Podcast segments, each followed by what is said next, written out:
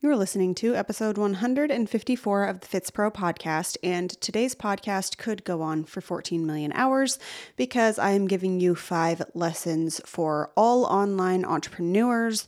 A lot of these lessons are going to be for people earlier in business, but they definitely are, I would call them cyclical. They're things that you're going to have to refer to and refer back to over and over and over again throughout your entrepreneurial journey or I would think so. I'm five to seven years in at this point, and I would say that I still refer back to these myself. So that is where I got that from. If you are an online entrepreneur, today's episode is definitely going to be for you. So let's go ahead and dive in. The Fitspro podcast is your no BS approach to seeking out truth in the world that is online health and fitness.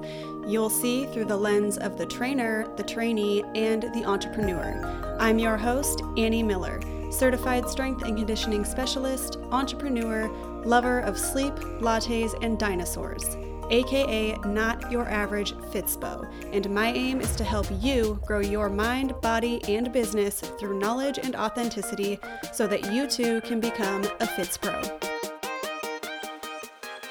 Alrighty, welcome back. Obviously, you are here for the business side of things if you are listening to this particular episode. So, if you have not yet joined my free on demand workshop, Your Biz Your Way Three Steps to Build a Profitable Online Health and Fitness Business, definitely check it out. If you are already in my Fitspro Foundations course, then you do not need to do that. But if you are new to the podcast or new to my Instagram audience and you would like to learn more from me in the realm of business, go to anniemiller.co backslash workshop dash register to learn more about the free workshop. You can take it absolutely anytime. And while you are on the site, I also have some free resources. Just go to anniemiller.co slash resources. Those are goodies for trainers, trainees, and entrepreneurs. So check all of that out. Much love. I would also, of course, like to thank Legion Athletics. They are the number one brand of all natural sport supplements in the world. They are the only supplements that I use. I'm a pretty simple woman. I like creatine, protein, uh, a multivitamin, fish oil, things of that sort pretty simple in the in the world of supplements. So if you are in the market for supplements, you want to add something to your dietary intake, I highly recommend Legion, mostly because they have 100% formula transparency, meaning that underneath each product on the website, you can actually click and see all of the scientific literature, peer-reviewed literature that backs the ingredients and the dosages that Legion uses in all of their products. And if you are skeptical, which I 100% understand, they have 100% money back guarantee and free shipping. So, pretty safe for you to try these products. If it is your first time purchasing from them, go to buylegion, B U Y legion.com, and use code Annie to save 20% off your first order. If you already love Legion and you still want to support me, you can absolutely use code Annie to get double Legion reward points. Me, okay. So I have said many times before on other podcast episodes that I believe entrepreneurship is one of the most self refining journeys that you can go on as an individual human. Thus, it is full of opportunities to learn, to fail, and that means that there are a lot of lessons along the way. I do not claim to know it all. Absolutely not. Um, half of the time, I don't even feel like I am a real entrepreneur. Like when I say CEO, I'm like, but I'm not though. Like I'm not. So, definitely something that I still struggle with. I will be in the trenches of entrepreneurship as long as I own a business. But I figure that I have learned enough over the last five to seven years that it is probably of use to you on some level. So, it's worth sharing. Some of these tips or lessons that I share with you are going to sound very cliche. So try not to roll your eyeballs too far back in your head. Even if they are cliche, they are true nonetheless. And that is why I am sharing them with you. In the first one, which is not really a lesson necessarily, uh, more of a topic, is fear of failure and fear of success. Because typically, those tend to go hand in hand. And I've talked about that on other episodes as well. But I have personally been afraid of success and failure many, many times in my life throughout different seasons in different areas, whether it was sports, um, relationships. It wasn't until I became an entrepreneur that I was truly forced to face both of these things fear of failure and fear of success.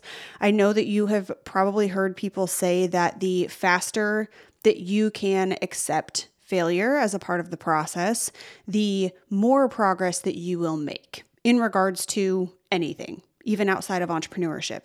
People say that because it is true. Successful people say that because it is true. There is always going to be something to be afraid of when you are growing. That is something you can absolutely count on, which is also why comfort zones are often bordered by fear. So if you think of an actual comfort zone as a zone, I see fear as kind of the wall that is around that comfort zone. Or if it's a, a ball, right, a 360 sphere, then inside that sphere is the comfort zone, and the border of that is fear. However, you want to visually picture it, fear is what borders a comfort zone, which makes sense because fear and comfort typically do not go together. The fact is that your biggest fears are number one, probably not that realistic and not that big when you truly think about how you would come back or out of that fear if you were to truly face it or walk through it or walk with it or whatever makes sense for your situation. That's one of my absolute favorite lessons that I got from the book The 4-Hour Workweek by Tim Ferriss. Is that idea of really identifying why you aren't doing something, what the biggest fear is, and how you might come back from that fear. So I definitely suggest reading that book if you have not. Now I will ask you what you are ultimately afraid of and to like Tim Ferriss says to do in the 4-hour work week, week, excuse me, look at the opposite. What if it does work out? What if the worst case scenario doesn't actually happen? Would it be worth it then to go for the thing? In this case, something to do with your business and entrepreneurship. Again, there is always going to be something to be afraid of. So even if you move past one fear, you can expect that there is going to be another speed bump, hiccup, some kind of fear when you, you know, level up to the next level. And you won't necessarily get less afraid of certain things, but you will absolutely learn to trust yourself and your abilities the more that you take what you consider to be scary steps. And that as with entrepreneurship, oftentimes applies to other things outside of entrepreneurship as well. So, whatever that is for you right now in your state of entrepreneurship, I just really encourage you to push forward with the fear and see what happens. See if the worst case scenario does happen, and if it's that bad, it probably wouldn't be. It can be something as small as you know, talking face to camera in your Instagram stories or starting a podcast where or reaching out um, to network with someone in your field if you feel entrepreneurship can be very lonely. And when we have other people to talk to who are in the same season as us, that can take a lot of the weight of entrepreneurship off. Just to hear somebody else say, "Yep, me too," or "I'm experiencing that too," or just to listen to your your woes of entrepreneurship or your your celebrations of entrepreneurship because oftentimes it can be very difficult to have someone understand the weight of successes in entrepreneurship when you have truly built something from the ground up. Not a lot of people can understand that. And so when someone does, that's a big deal. So that's just to say that reaching out to somebody to network might result in rejection of some kind, but it's probably worth reaching out to see if someone does want to be a friend or someone does want to walk with you through entrepreneurship. Fear will continue to be a barrier if you let it. You can also count on that in any situation. And I'm not by any means saying that this is easy, but it does tend to kind of be a matter of fact. You can let fear continue to be a barrier, or you can acknowledge the fear and say this is to be scary, but I'm to do it anyway because I think the positive is worth is worth more than the possible negative. So that is my little tidbit on fear of failure mainly. Number 2 is to keep your blinders on if, I mean, I, I want to scream a lot of things from the trenches with a megaphone. This is among those things. Beyond fear of failure and fear of success, entrepreneurship will also rear the very, very ugly and common head of comparison especially I believe in the online space because it's so, so, so, so easy for all of us to think that everyone else is running a seamless business with full client rosters and doing it with ease. But I promise you that that is not the case. And even if it was the case, right? Even if it was true, the fact still remains that you comparing your journey or me comparing my journey to someone else's is not likely going to serve you in your process as an entrepreneur or as a human being. I am a hundred percent, and I even encourage my Fitspros and my one on one business clients to look to people that you aspire to be like people who maybe you want to emulate the way that they run their business, or people who align with your philosophy. I absolutely love all of that. I encourage people to follow entrepreneurs from other fields. Like, I really enjoy following entrepreneurs in fashion in design in blogging and things that that I don't necessarily do but I enjoy watching their journey and I enjoy the way they run their business. So I am all for that. And I didn't really figure out what I wanted to do with my business for the first two and a half years.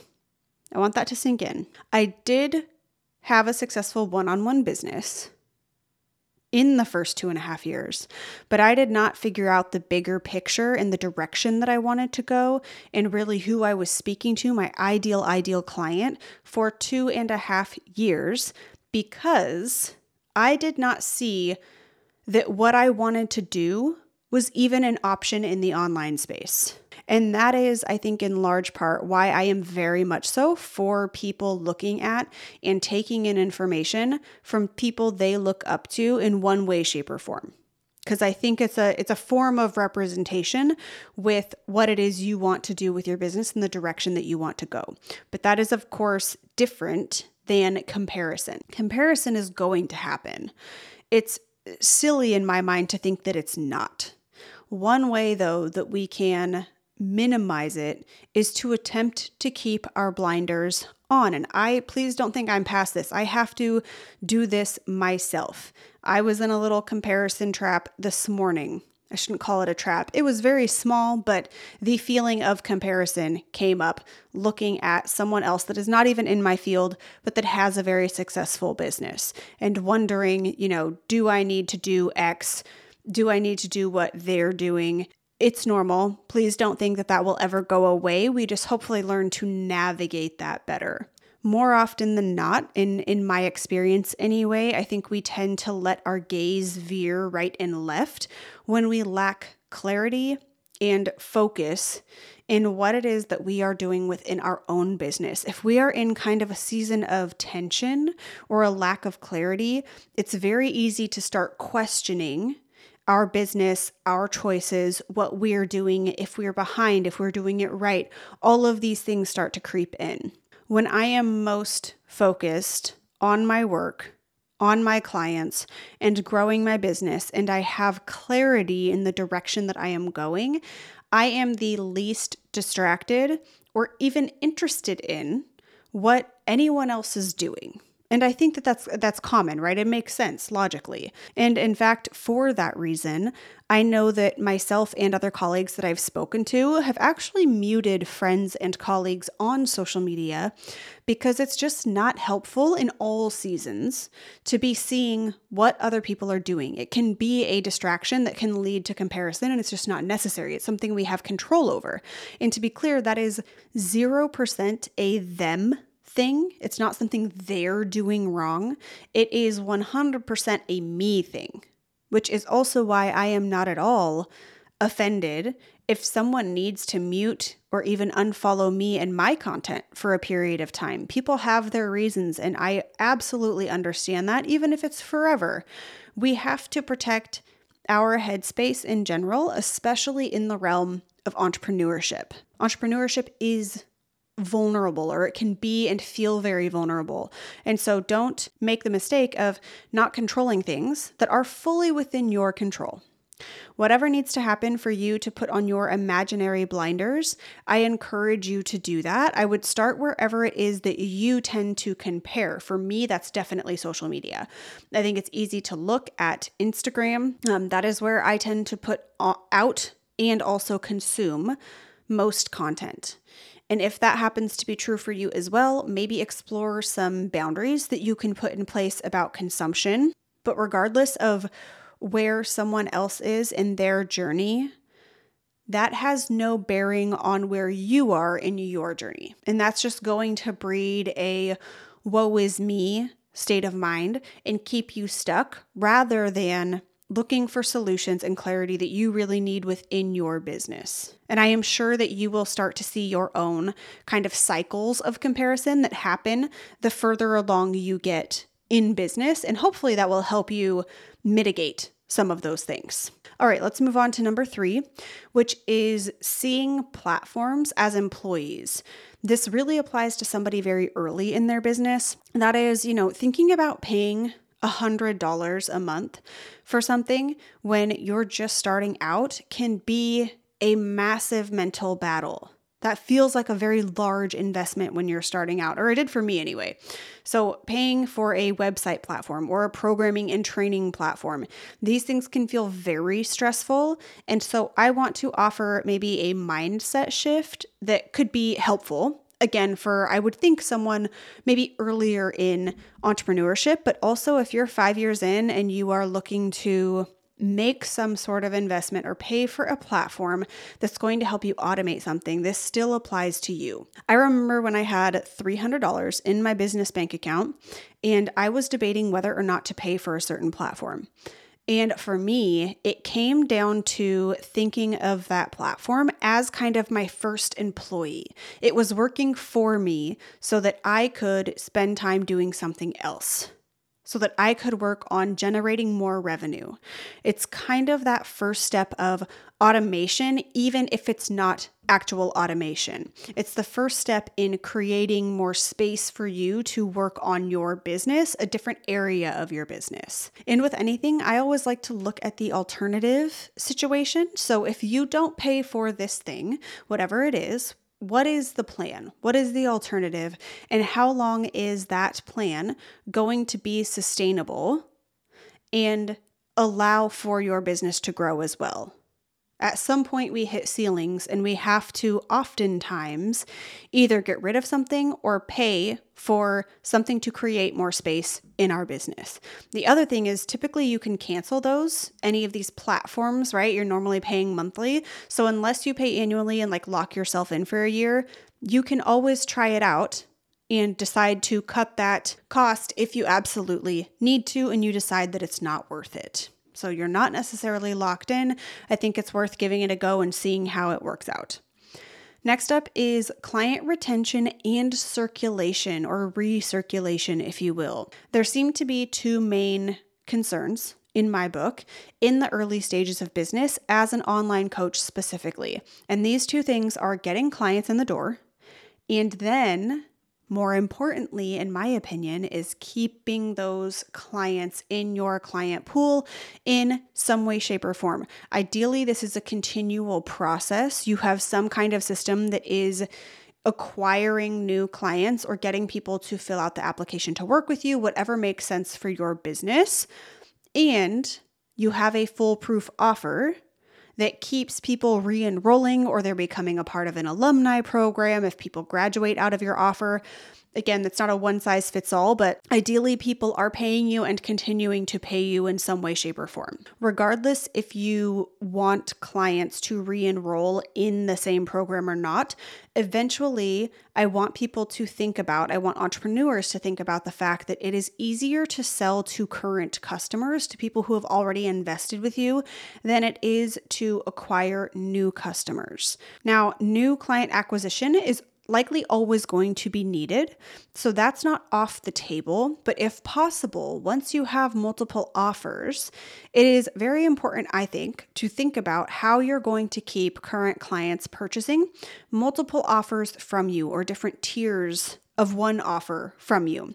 This is something that happens organically, or it happened organically for me. So that's kind of how I think about it. The more that you work with your clients, the more gaps you're going to see, the more common threads you're going to see, the more needs of your ideal client you're going to see at different stages of their journeys. And that is where your different offerings are going to come from if you plan to have different offerings within your offer suite. You can look at my business as an example. I might have two different kind of sides of my business in fitness and in business, but there is mass, mass, mass overlap between those two sides of my business because a lot of my clients, my fitness clients, um, also happen to be or work in the health and fitness industry. So many of the people inside Say Built by Annie have also purchased Fitspro foundations. Many people inside Fitspro foundations have also purchased pure programming from me. And I didn't necessarily plan that from the beginning. So also please don't think that you have to have this like master plan of eight different offers and how people are going to move throughout those. I'm just saying if you're going to move beyond, say, a one on one offer, offer, make sure that it is for someone, it is for an ideal client at a different stage of their journey, or consider that, how that's possible for you and your audience. And that's also why I am huge, huge, huge, huge. Um, to the point that, you know, some business coaches might be like, well, that's not that important. But I believe that it is so important to know, understand, and interact with your ideal client and to refine that as you grow in business because it really does shape all of the content you create and who you are attracting into your audience and who eventually is going to purchase from you. And that's going to drive what offers you ultimately create for those people. So, again, this only applies if you're going to have multiple offers in your business, but definitely something to keep in mind if you do plan to expand your offer suite beyond maybe one on one coaching or just one offer in general, even if it's a course or something other than one on one coaching. Okay, so I could share like 17 different things with you that I want all entrepreneurs to know, but I am going to end with this one for today which again is very simple, it's very cliche, but it is very true, and that is to keep going. Please refrain. Refrain from rolling your eyeballs so far back in your head they do not return to the front of your head. Because it is so simple, but it is so true. And maybe this becomes a mantra for you. I know that it has for a lot of my Fitspros. I seriously think from the bottom of my freaking heart and the depths of my soul that those who find success in entrepreneurship or really in anything anything that is is difficult is trying requires you to grind are those people who are willing to just keep going one step at a time on a daily basis consistently. I have been now in 2022 in the online space for nearly 7 years which is crazy to think about and I have observed many other entrepreneurs outside of myself. In the common theme, I see people who just kept going. They're the ones who are successful. And they didn't only keep going, but they were consistent and they were constantly learning and adapting. And they were constantly creating and refining in their process.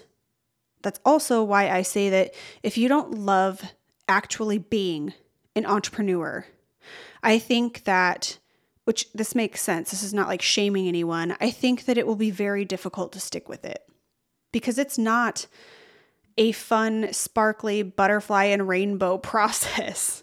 It requires you to be resilient, uh, somewhat tough skinned, and also care about the process and be willing to learn 17 different jobs that you never thought that you were going to likely have to learn, especially in the online space. So, if you do believe that entrepreneurship and working for yourself is ultimately what you want to do, then I encourage you to commit to the process, the long term process of learning your message, of honing in on your philosophy, learning all of those things that, like I said, you never thought you were going to have to learn.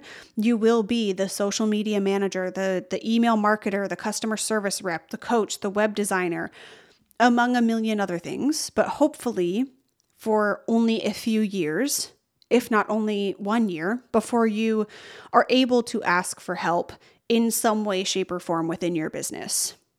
And it is 500% worth it, in my opinion. You will learn so much about yourself and what you are capable of through entrepreneurship if you allow it to be a refining process. So I will invite you one more time to my free workshop if you haven't taken it Your Biz Your Way Three Steps to Build a Profitable Online Health and Fitness Business.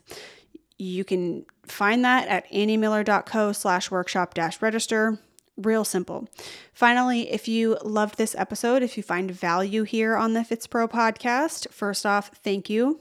That brings me joy that I'm not just talking to a brick wall over here by myself. But head over to Apple Podcasts and I believe Spotify.